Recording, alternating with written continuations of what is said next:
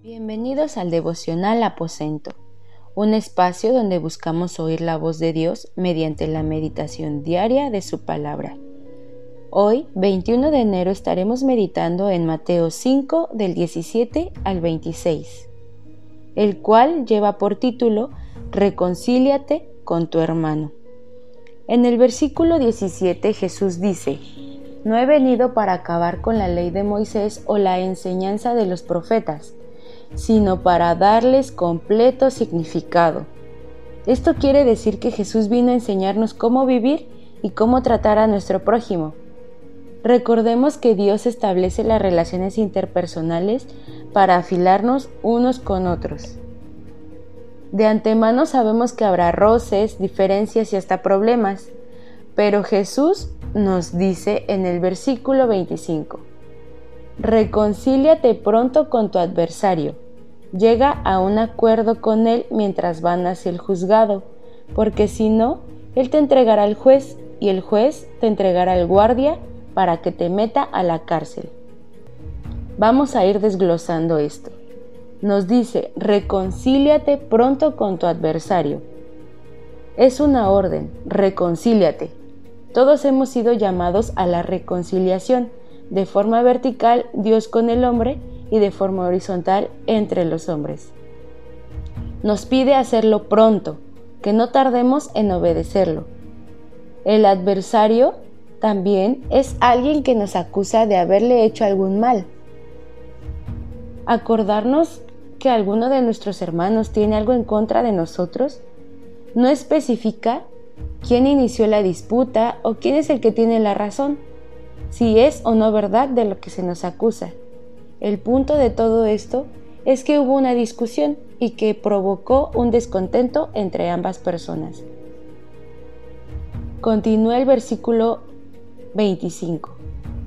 Llega a un acuerdo con él mientras van hacia el juzgado porque si no, él te entregará al juez y el juez te entregará al guardia para que te meta a la cárcel. El punto central de todo esto es pedir perdón y perdonar totalmente lo ocurrido. Independientemente si la otra parte lo acepta o no, Jesús es muy claro y nos dice que nuestra parte está en obedecer y con ello podemos estar libres de culpa y aptos para poder presentarnos limpios delante de Dios. Esta acción requiere que seamos lo suficientemente humildes y sabios para restaurar esta relación dañada, pero esto no significa que siempre logremos reconciliarnos con todos o que lleguemos a un acuerdo mutuo. Pero por eso también Pablo nos escribe en Romanos 12:18, si es posible, en cuanto dependa de vosotros, estad en paz con todos los hombres. Pero retomando el versículo 25 de Mateo, eh, al finalizar nos dice, pero que hay una sentencia si es que no obedecemos lo que Dios nos está indicando. Te digo la verdad, no saldrás de allí hasta que hayas pagado hasta el último centavo. Dios nos dice que es muy importante que podamos estar en paz con nuestros hermanos, que, que seamos reconciliados con ellos y que lo hagamos lo más pronto mientras vamos hacia el juicio final. Porque si no, cuando estemos delante del juez y le entreguemos cuentas, él sabrá que no estamos reconciliados y que tenemos algo en contra de alguien o que nuestros hermanos tienen algo en contra nuestra y no nos esforzamos por reconciliarnos con ellos entonces nos entregará al guardia para que nos eche a la cárcel, y la cárcel pues es una eternidad sin Dios. Entonces, no es un lugar en el que un hijo de Dios debería de estar.